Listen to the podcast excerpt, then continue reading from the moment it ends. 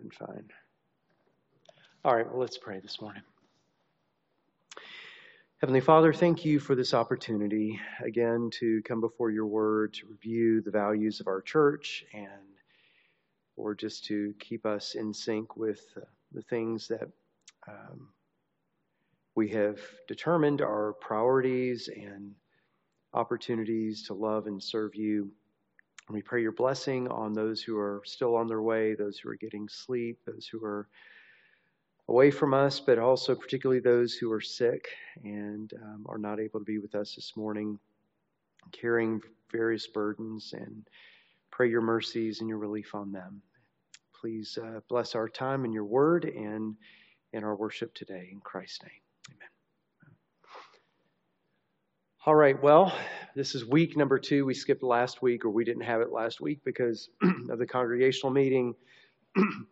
But we as elders thought it'd be a good time to review our core values and just uh, think about the things that we have prioritized as a church, just to kind of sync us up and uh, orient us toward the scripture and the things that uh, are most valuable to us.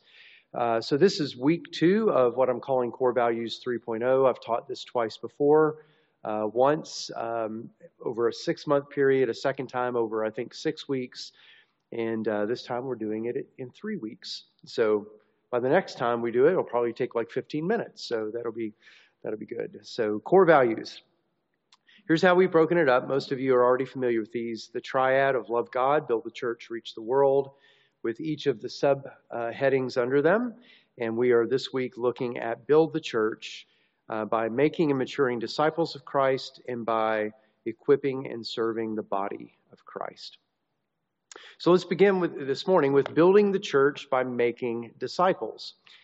Uh, this is rooted in Matthew sixteen, where Jesus um, asks uh, his disciples, who do people say that I am? And Jesus uh, hears the different responses. Say, some say a prophet, some say John the Baptist. Peter answers, uh, you are the Christ, the Son of the living God. And he says, you are, it is upon this rock that I will build my church, and the gates of hell, of Hades, of death will not come against it. And so there's Jesus's promise that hell itself, that the gates of hell, which when I preached through Matthew, I argued is actually death, uh, that death itself will not overcome what Jesus is doing in the building of his church. So the backdrop of building the church is that we're not trying to do something Jesus isn't participating in, but it's based on the promise of what Jesus said he would do. And so based on that promise, we are participants of building the church. So it takes the pressure off of us of thinking, you know, well, if we don't do it, the work won't get done. But we are participating in that which God has promised through Christ that he will do in building his church.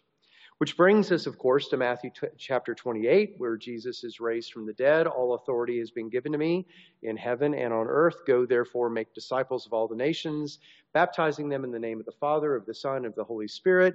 Behold, I'm with you always, even to the end of the age. And so our charge in building the church is to make disciples. It's been pointed out many, many times that it's not just to get converts. It's not just to get a profession of faith, but actually to enter people into the process of discipleship.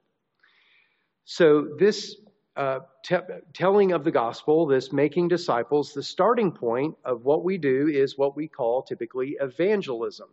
And evangelism has, in many people's minds, a, a wide variety of images or processes, but really what it is about is, is announcing the good news. Uh, when we think about preaching, sometimes we think about somebody standing in a lectern or in a pulpit or on the corner of a street, but it's really the announcing of the good news can, can be in any setting. The announcing of the good news is just simply to say that the good news of the kingdom that the kingdom of God has come in the Lord Jesus Christ. And what we find is that it, this is a theme that's picked up in the book of Acts, and you can turn to Acts chapter twenty-eight, and this has kind of always been a, a key passage for me in thinking about it. Uh, when it says that Paul goes to Rome, he appeals to Caesar, he goes through the shipwreck, he lands on the island of Malta, they uh, rescue them, they are delivered from that island, he goes to Rome, he's in a house uh, under house arrest. And we're told in verse thirty of chapter twenty-eight, he, being Paul, lived there two whole years at his own expense and welcomed all who came to him, proclaiming or announcing the kingdom of God and teaching about the Lord Jesus Christ with all boldness and without hindrance. And so what we are called to do, first and foremost, is to announce the kingdom. The kingdom of God has come. And there's a number of different ways to evangelize. There's a number of different ways to proclaim the good news. But one of the points that I want to point out is it's just not forgiveness of sins. Forgiveness of sins is a crucial part of what announcing the kingdom of God means, but it's really announcing what Christ has done, is doing, and yet will do. So it's a meta-narrative. It's a story. It's to put it in the context. It's not just, hey, here's a way to be forgiven of your sins, but also here's a way to live according to the kingdom. Here's a way to live uh, for the glory of God. And so there's a much larger picture. As a matter of fact, so here's the self-promotion for my Sunday school coming up. We're going to talk about um, evangelism and apologetics in the context of announcing the kingdom. And uh, the particular tool we'll be using is called Two Ways to Live.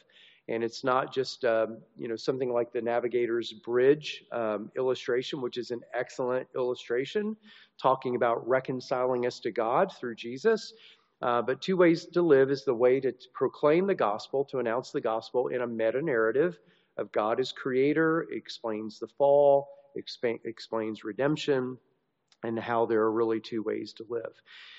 And so the gospel is simply the good news of Jesus, what he has done for us in Christ, what he is doing in us now, in our sanctification and in the community of the church, and what he will do when he comes again in glory and sets the world right. And so that's the big meta-narrative of the good news. Um, I like using words that, that um, because we talk about preaching the gospel, um, because that has become such a... a um, kind of a stereotyped idea, I like to change words around just to think about it differently. So it's just announcing the good news or announcing the kingdom um, is a way that I think about it that throws me a little off kilter and makes me think more deeply about it. So that's what we do in making disciples. It's just to tell people about what Jesus has done, is doing, and yet will do. That's uh, that's the starting point. So what we see here is more than in making disciples. It's more than getting a decision. It's more than just somebody praying a prayer. It's more than somebody just accepting forgiveness. It's more than that. It's not less than that, but it's definitely more of that. It is to pray and to see the work of the Spirit uh, in a response. So even if you're not a Christian here this morning, what does it mean to believe the gospel? It means by the work of the Spirit, a change of mind about God and the world. And not only God in the world, but God in ourselves and the world that's around us. It's to change the mind. It's repent. Uh, we often think of repent merely as doing something different, and it includes that, but it's first and foremost a metanoia, a change of mind. It's a change of thinking about who God is. It's a change of thinking about the world, why we exist, what our purpose is, uh, what we are doing, what are we are living for, what are the big priorities in life. Really, the, the, the announcing of the kingdom is then to reorient us to all of these other things, a, a change of mind about God and the world, and then turning to live in trust by faith in Jesus Christ. And this is repentance and faith. And so we now turn from trusting in other things to turn and trust in Jesus. And so in making disciples, this is like stage uh, one or stage zero. This is how we begin. Is by telling people about the kingdom. And how do we know that the Spirit of God is at work? Is when they change their mind about the world and about God, and when they commit themselves in faith to follow Jesus as a disciple. And that's the beginning of this journey together. And so that's what we are committed to do as a church, is to make disciples of our children, to make disciples of our friends, to make disciples of those that we work with. Uh, as we see the Spirit of God working, we are telling the good news and announcing it to others. So this is the entry point then uh, in a relationship with Jesus as a disciple. So that's what we mean by we are building the church by making disciples. How? By announcing the good news of the kingdom and by grace, seeing people repent, change their mind, and live by faith in Jesus.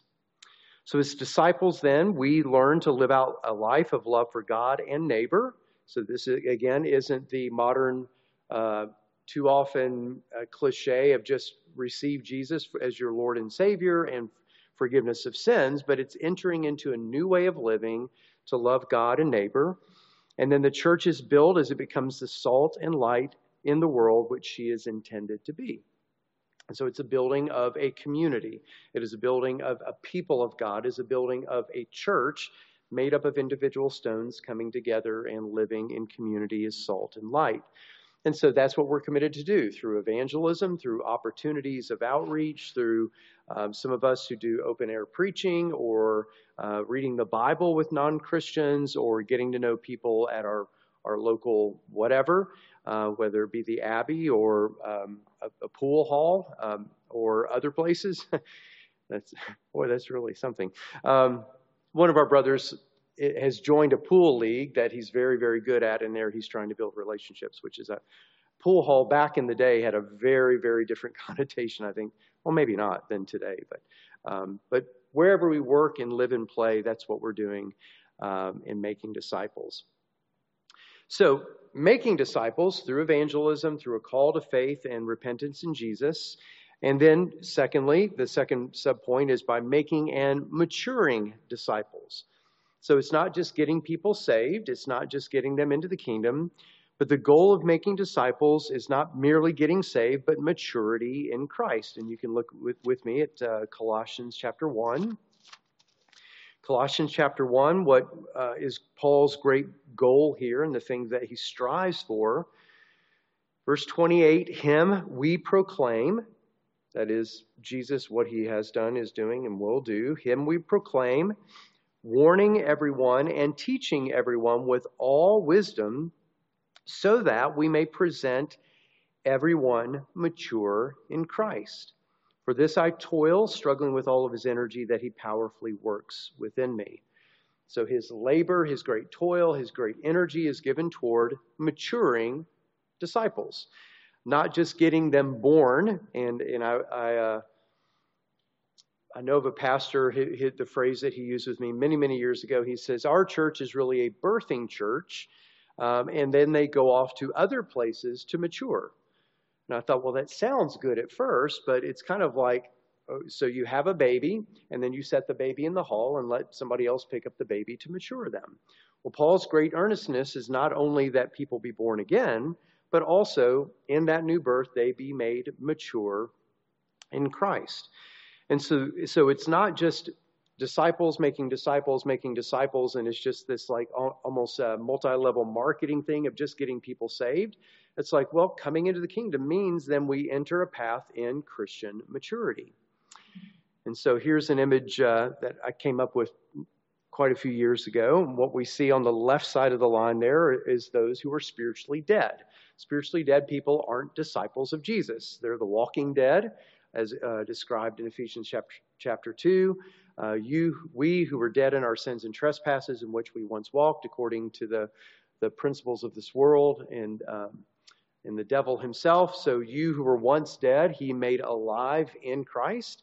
And that's that dividing line. And then what happens when somebody, by the grace of God, by the Holy Spirit, through the announcing of the gospel, is born again, is that they are born spiritual babies. And someone is a spiritual baby, whether they're five years old when they come to Jesus or twenty years old when they come to Jesus or fifty years old when they come to Jesus, they start all the way at the beginning because they went from being dead to now being alive. And so there's spiritual infancy. And so there's the movement from infancy to childhood to adulthood to parenthood, where someone is growing and maturing in Christ. And there are, are children in Christ, no matter what age they are. There's teen age, if you will. There's adults. And then parenting is really where someone moves from being, if you will, more dependent on others for spiritual growth to being the ones who are actually helping others to grow spiritually and mature. And so there's this basic um, then timeline, if you will. But the thing is that it's not just an issue of time. You don't mature in Christ just by growing older. Maturity has to do with maturation in particular um, attributes. And so here's some of the, the things that mark uh, Christian maturity. Maturation in, first and for, foremost, and you're going to hear a whole sermon on this in the next hour, Lord willing, um, but love. It's maturation in love. It's learning to love God and learning to love others. And uh, there is a maturation of what love means and how love acts and what um, how love expresses itself. And uh, a person who is newborn in Christ is not going to know how to love or have experienced love as much as one who is mature in Christ or someone who is parenting others in Christ. And so there's a maturation in learning to love others, which means, as we'll see in the next hour again, uh, doing good to others, loving others, serving others, caring for others, being patient with others, not keeping account of other people's sins, of forgiveness, of mercy. Um, that happens experientially as one grows and matures in Christ. A second thing that one matures in is a knowledge of God's truth. That is, a knowledge of Scripture, the knowledge of God's world, a knowledge of God's revelation of himself. It is understanding. It is not just having information, but it is knowing more deeply and experientially over time. And the thing is that there's no fast track to maturing. There's just no way to speed up the process, if you will, any more than there's a, you know, if we take Ellie and bring her down the hallway and say we're going to be, be have her spiritually or physically mature within a week or a month or years, just like it takes time in life. And that's just spiritual Christian maturity takes that. One of the most ironic things for me in, in the pride and arrogance of who I am in becoming a new Christian, I remember thinking how much smarter I was than everybody else and how much more mature. I almost wrote a book like within the first year of my Christian uh, uh, coming to Christ. Uh, I was going to call it something like True Zeal. Like I was going to tell the church what true zeal was about, because obviously, like I, I'm the I'm I'm you know the incarnation of Jesus to come to. That's an overstatement, but you get the idea. It's just like I'm looking at the lukewarm church and lamenting, and I've been a Christian six months, a year, and I just think, you know what what this church needs is for me to write a book about what true zeal is about. It's just it's just stupid. It's just stupid, immature, ignorant, well-meaning, but but. Um, It's just not not mature. It just takes time to mature. And often the people who are most zealous for uh, the church to get busy, uh, not always, but often the loudest voices are those who are relatively young in Christ. And of course, you hear things from older saints, you know, where they pat you on the back and say, "Oh yes, I remember," and you just think, "Oh, you're just you're just lukewarm. That's what's wrong with you." Well, it may be that, but it also may be just maturity. So, knowledge of God's truth over time, and not just knowing information, not just going to seminary, not just having uh, a knowledge of Greek and Hebrew, but a knowledge of God's truth as lived in the world with people in the presence of God. Also then a, a maturation over time in confidence in God, assurance in God. Uh, there's a lot of talk about my personal assurance of salvation, but I think the focus really ought to be is my confidence in God himself, assurance in God. Uh, not assurance in my own salvation, but assurance in God himself will give me that confidence. So it's a, a growing in confidence in who God is and what he's doing in the world over time. Wisdom in life and relationships, which is certainly tied to love, but just wisdom in how to live and love. And, you know, it's a kind of a trial and error. You glean things from the Bible and you say, okay, I think this is the Bible, the way the Bible tells me to live. And then you see some of the consequences of that over time. You're going, hmm, I may have misread that. Let me think, let me rethink my thinking about this and how this applies in life. So it is maturity in relationships, particularly relationships of love, maturity in courage, uh, and adversity in suffering. Over time, uh, we hopefully grow in maturity of, of enduring the difficulties of life, in suffering, in disappointments, in difficulties, and have more of a settledness to not be quickly shaken, as, as Paul talks about in Philippians, not to be Uh, the, the Greek that he uses there is basically to be like skittish uh, ponies that, that jump and start at, at every loud noise or at every problem, not to be that, that skittishness, but growing in depth of confidence in the midst of adversity and in suffering is part of the maturity. And then maturity in generosity with God's gifts, um, learning to give and to let go and to be less materialistic and Uh, being willing to give sacrificially over time of our, our time, our talents, our treasures. Um, and so growing in generosity, uh, that, that's part of, of growth and maturity in Christ. And then uh, maturation in righteousness, equity, and justice, of doing the right thing, of speaking the truth, of not lying, of being honest, of, of being more faithful in uh, my workplace, and being more faithful to do what I said I was going to do, to, to treat people uh, with equity and justice and righteousness. Um, that's just a part of uh, this maturation in Christ. And then all of that moving toward then uh, spiritual parenting, which moves from, and, and we're always in, interdependent with one another as a community. But maturation means I'm less dependent for other people to feed me, to guide me, to, to uh, give to me what I need. And I begin to be a, a giver to others, and care for others, and love others, and teach others. As uh, the writer of the Hebrews says, by now some of you, know, you, you should have been teachers, but some of you need to be taught the basic principles uh, of the things of God. And so maturation comes when I'm not as dependent. I'm still interdependent with the, the body, but I begin to be able to mentor and pour into the life of others and disciple others, um, not merely because I have more information, but because I, I, I am growing. We are growing in maturity in Christ in some of these different ways. And uh, like Paul tells Timothy to be an example to the believer in life, in speech, in faith, in purity, in love.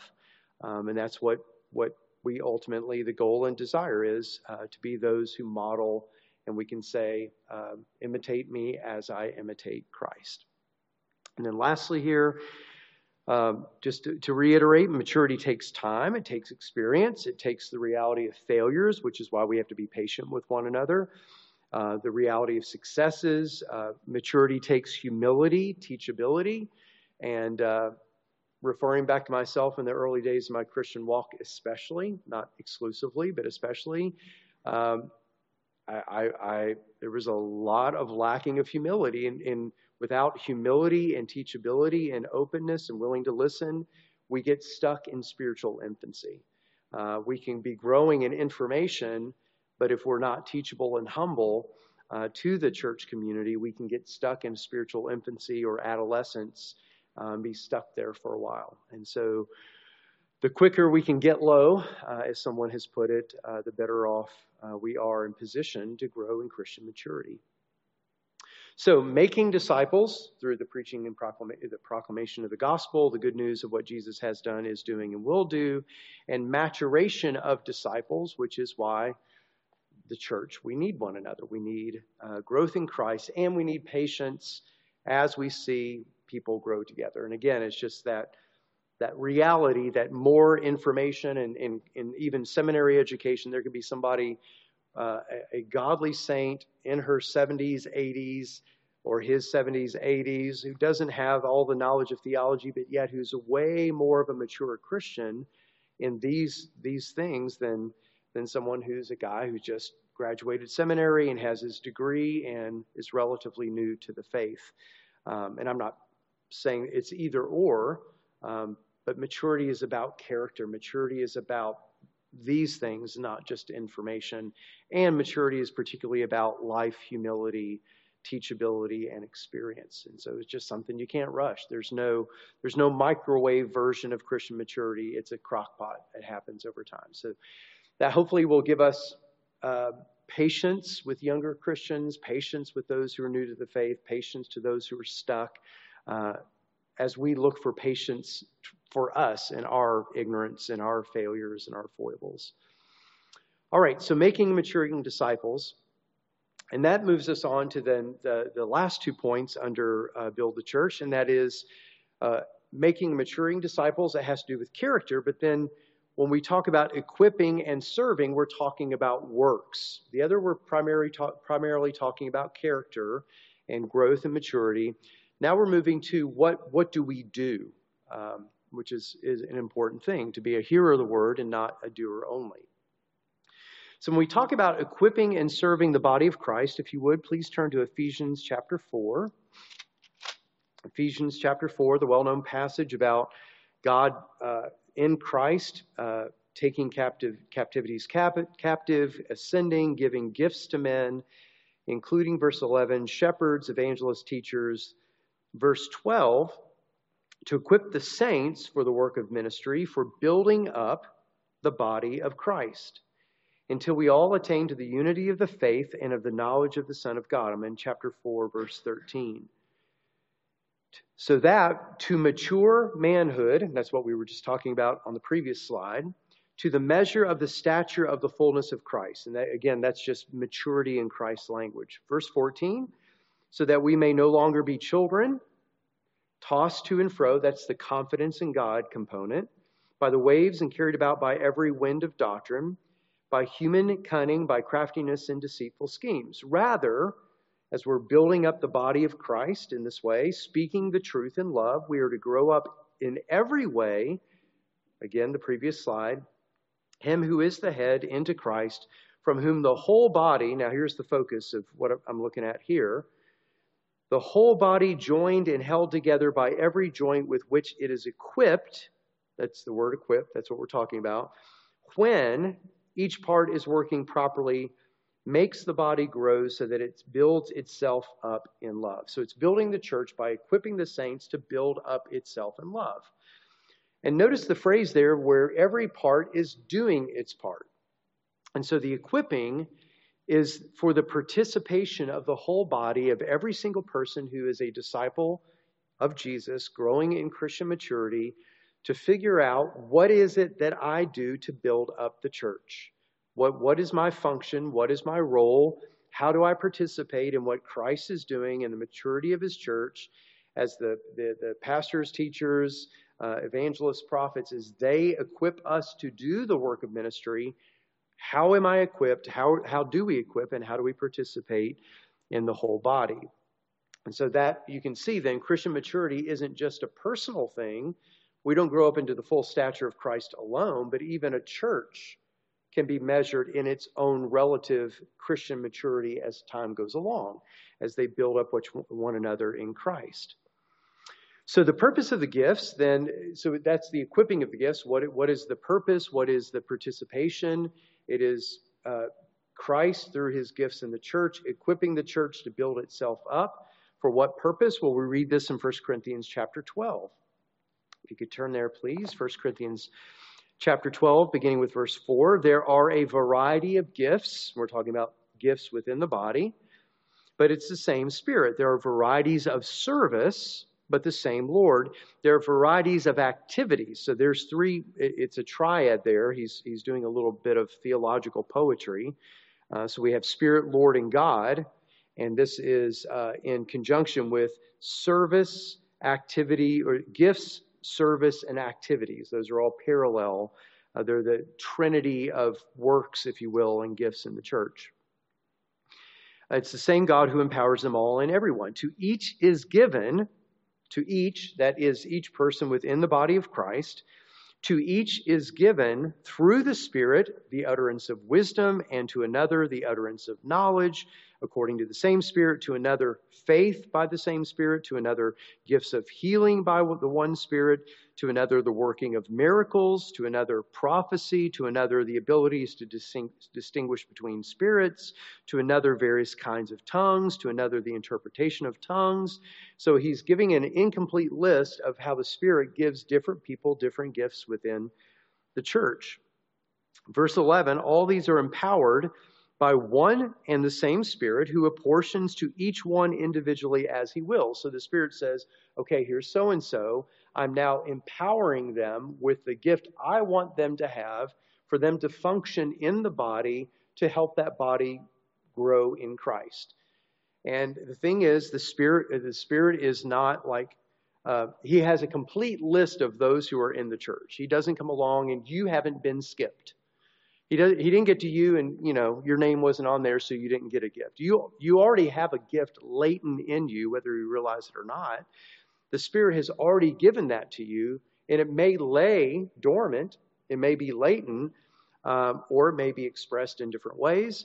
But nevertheless, every single person in the body of Christ has gift or giftings. I like to think of it because I don't want to narrow it down to a single, you know, I got to find my gift. It's usually kind of an array of gifts rather than a single one. And so here he does that as he wills. And so me going, well, I don't like that I have this gift. Well, it was what the Spirit gave, right? Well, I'm just really good at this, and I'm really, but most of the time, I think all the time, when we discover our gift, it, it, it coincides with what we want. It is really fused in with our own desires and abilities. It's like, oh, I have the gift of this, and I hate doing that. I don't, I don't think it works that way. I think it's the Spirit working in the will that this is the, this is the area that I love serving in, and I want to do.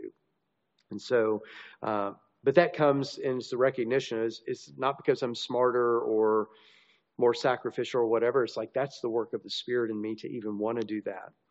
So in verse twenty, or twelve, for just as the body is one and has many members, and all the members of the body, many, uh, and though many are one in body, so it is with Christ. For in one Spirit we were all baptized into one body, Jews or Greeks or slaves or free. We were all made to drink of one Spirit.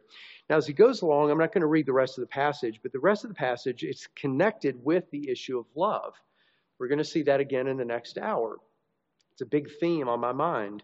Uh, But it's this issue of I'm using my gift in love to build up the body, to encourage the body, to help mature the body. And for that reason, the Spirit has given it to me, and now I'm going to exercise it for the gifts of the body. Why? Because I love Christ, and I love the body of Christ, and that's how I want to use my gifts. So what we find here, among other things, is the idea of just, you know, I'm going to use my gifts for myself, or I'm going to use it in isolation, or I can be a Christian without the body of Christ. Just makes no sense, because if the Spirit gives giftings to the people of God individually as he wills for the building up of the body, then the Lone Ranger Christian makes no sense. It's just squandered. And I do think that there are Lone, lone uh, Ranger Christians who think they're, they're more mature than other churches. I can't be a part of a church because nobody's mature enough for me. You, you probably met that guy, haven't you? Or that gal who just like, you know, I got I got to go get my learning on the internet because there's no body that's good enough for me. Uh, there, and they wouldn't put it in that terms, but it's like there's no church zealous enough. There's no church sacrificial enough. Like I'm the lone guy, and then they're they're exercising their gift apart from the body. It's just like that's not how this works. I love uh, Eugene Peterson's uh, counsel when he was taught, writing letters to a friend of his who had recently come back to faith. And he said, I, I'm looking for a church. And Eugene said, find the smallest and the closest church you can find and commit yourself there for six months. And if it is impossible for you to stay, go to the next smallest and, uh, and, and closest church, because those are the churches that need you. And so he doesn't say, here's all the things that you need to be, you know. He doesn't give him a list of, of, of consumer expectations of what to do. He basically says, look, you go. And if the gospel's there, then find a place to serve and use your gifts, because it's not about you, it's about the good of the body. And so we see a lot of that then in First Corinthians twelve. And there's probably other things that could be said along with Eugene's counsel, but I, I, I find that to be a, a particularly challenging one. So then we get to the identifying of gifts. And when we identify, and this is where everybody's like, okay, give me the list so I can do the test and figure out what I'm supposed to be doing.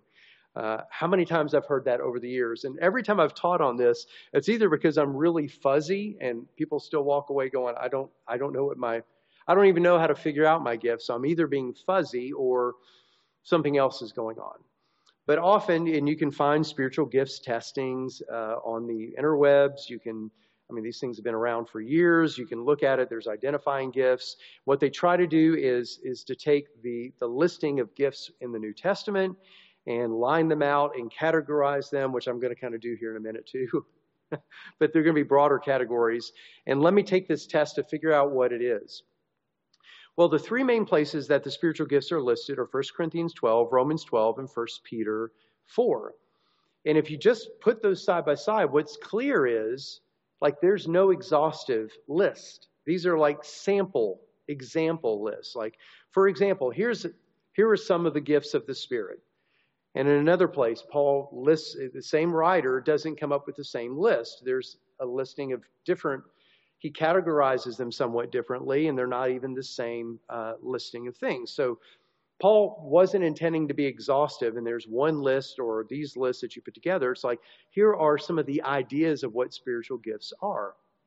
As a matter of fact, I think Peter Uh, if you'll turn to First Peter, if you were here for First Peter, you may remember this.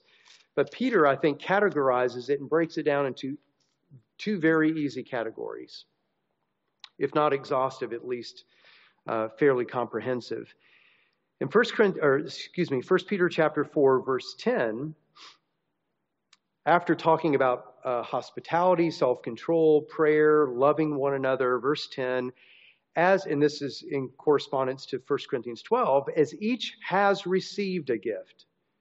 So you already, you already have it. I mean, whatever the gift or giftings are, you already have it.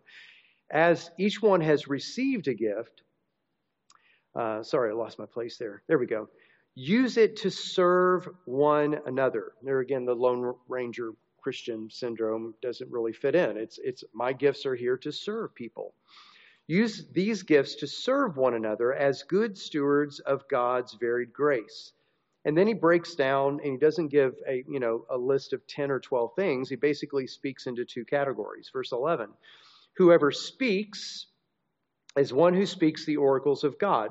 Whoever serves, that's the second category, is one who serves by the strength of the Spirit that God supplies, in order that in everything God may be glorified through Jesus Christ. To him be long glory and dominion forever and ever. So what I see Peter doing here is basically categorizing. There's two major areas of giftings, and there's some blending, but, but basically it falls into these two. It's word and deeds, or word and service, or word and actions. It's basically two categories of what we say and what we do. And this is very, this is very in conjunction with um, even how God reveals himself. God reveals himself by his word, and God reveals himself by his works.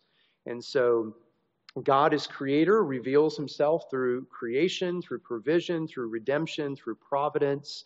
Um, so God reveals himself a lot in what he does without saying a word.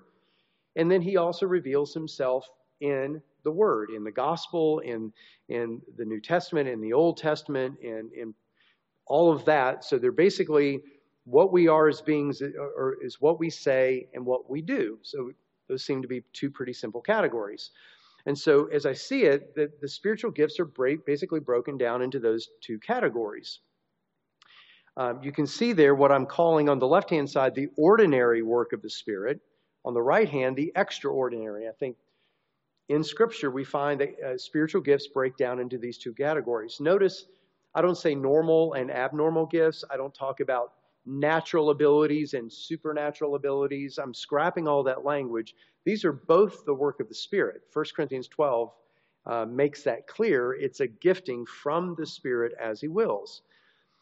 So what you find then on the right-hand side is what I'm calling the extraordinary gifts of the Spirit. And I'm not even going to call them miraculous, because I think that Uh, it, it doesn't convey the right idea, but it's the extraordinary.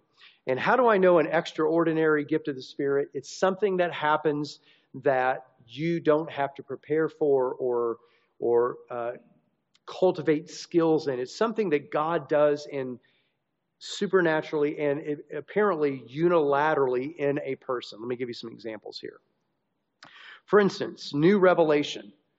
New revelation comes by the Spirit as he wills here, and I don't mean now ongoing new revelation, but I'm speaking of scriptural revelation, that what he does is he carries each one along, as Peter describes it, is that uh, the new revelation of what he revealed about himself in the Old and New Testaments is something that God does through a person and their gifts, but it's not something they like went to school for or something that they you know, went to prophetic school and figured out how to speak supernaturally.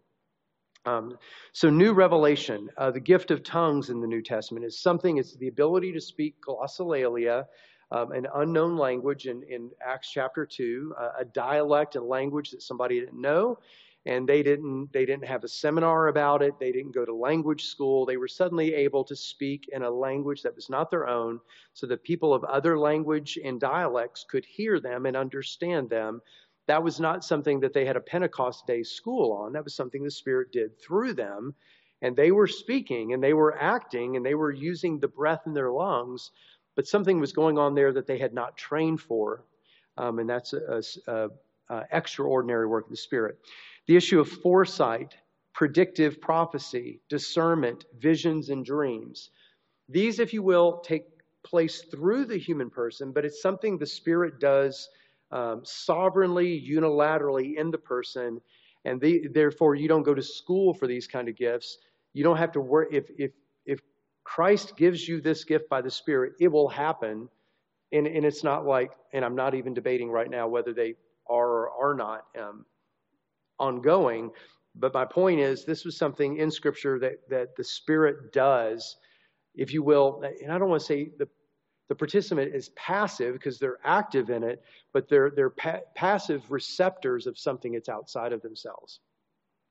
Then we move into the second category of deeds. These include instantaneous healing, sign gifts, supernatural feats, uh, and then uh, supernatural protection. So these are all things.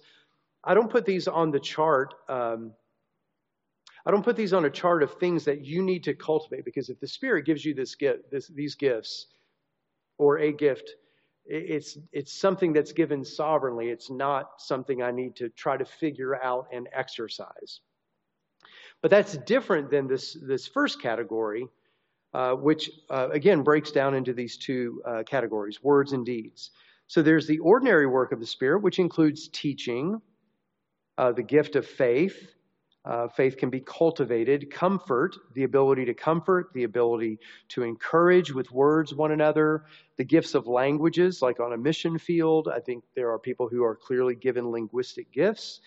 Uh, the gift of counseling, which follows, falls under comfort encouragement. Uh, the gift of writing, which is a nonverbal verbal communication, uh, written communication. Uh, wisdom and insight. The ability to study and understand and comprehend God's truth. So all of those are things that just, I'm, I'm making a distinction. Those are things that I cultivate, that I can grow in, that I can get better at, but I'm still using those gifts. So that those are what I'm calling word gifts. They're gifts of communication. They're gifts of um, abilities to, to encourage. And uh, that, that's where I think in First Corinthians fourteen, Paul talks about, I wish that you would all prophesy, for he who prophesies edifies and comforts and builds up the body. Uh, so I see prophesying in that case, not in the right-hand category, but in the left-hand category. Um, but these are basically word gifts that are used. And so it could be a writer, it could be a Bible study teacher, it could be someone who, who writes books, it can be a pastor, a teacher, it could be someone who uh, is teaching their children in their home and have the ability to, to communicate uh, for the good of the body of Christ in the kingdom. Um, so those are some examples there. But those are things that are to be pursued, and Uh, it could be the gift of evangelism, of the ability to think on your feet, to be able to, the ability to communicate to a person spon- uh, spontaneously, uh, to have a quick mind and be able to engage others in what the gospel. So there are gifts of evangelism I would put under this category. Then the second category here, which is lower in the image, but not lower in the hierarchy of importance. These, these gifts are very important. Um, and I think often where, where there's a church that puts a high premium on truth, then it's the truth, the communication of the truth, like are the better gifts. Like those are the gifts you really want to have. You, like you want to be a preacher or a missionary or something like that, because then you've really made it. And I don't view it that way at all. There are these gifts that are service to the body that are also important. So the deeds part, part of it could be skill in craftsmanship. Uh, administration or management. And again, these are and these include verbal communications, but it has to do with the ability to do something. Uh, administration or management, physical care and healing, uh, such as a nurse or a doctor. Uh, arts and music are ways to, uh, of course, music can have lyrics in it as well, but these are gifts that music itself and art itself is a gift. It's a, more of a deed gift that gets fuzzy because it does communicate ideas, or it can communicate ideas, so these are fuzzy categories. Physical strength. Um, I mean, tell me physical strength wasn't a spiritual gift for Samson. You know, he, he did the work of the Lord by his physical strength. Works of service, acts of mercy, giving and generosity, money-making. So these aren't airtight categories, but general categories, by which I want to say that whatever your gifts are, whether it's, it's like, well, uh, you know, I don't know how to teach a Bible, or I can't teach a Bible study. I get nervous in front of people, um, but I know how to install a dishwasher for a single mom, but that's not as important. No, that is hugely important for a single mom or any mom or any dad. Um, so those are gifts that are used that are not lesser gifts. They're gifts used for the body. Uh, administration is an important gift. Um, teaching, all, all of these are gifts. And you can really just kind of obliterate those two categories, uh, the top and the bottom. It's just like whatever God has gifted you to do, when you do it for his glory in his kingdom, for the good of his body, it's a spiritual gift that is used for the edifying and building up the body. And so identifying the gifts comes back to, what am I good at? What do I love to do? What, how has God made me? What are the ways that I can pursue to, to do this and use it for the good of God's people? How is it I can build relationships so I can um, uh, announce the gospel to non-Christians? How do I function in this way? Um, and that's what we're about here is, is making, and I, I preached a, um, a sermon from First Corinthians a lot, a lot of years ago, but the, t- side, the title of the sermon was uh, The Glorious Mundane. There's most of us live not in in the highlights of spiritual experience. Most of us live in the mundane, and I think true spirituality uh, redeems the mundane things of life and says, "How can I can I see Christ magnified through the mundane?" Because that's where I live ninety-nine point nine percent of my life. And if we can't glorify God in the mundane, then most of our life is a waste. Um, but if we can glorify God in the mundane, then we're leave, living a truly redeemed um, and God-glorifying life. All right, I don't have time for Q and A. We're at over a couple of minutes, so I'm going to stop there. Uh, please let me know if you have any questions. Again, I've taught on this before, but if you have any particular questions, it's it's a challenge to get all of this in one session. Uh, but please let me know your thoughts and let me know if you have any questions. Let me pray, and uh, let's prepare for worship, please. So, Lord, we ask that uh, the mundane in our lives um, would be glorious to you, that we would, whether we eat or drink or whatever we do, we would do all for your glory, that we would live with our gifts and our abilities in serving the body of Christ, and so serving in your kingdom. Give us boldness to proclaim, to announce the good news of Jesus. Uh, renew our commitment to make disciples, mature them, to equip your body and to build the church. We pray in Christ's name. Amen.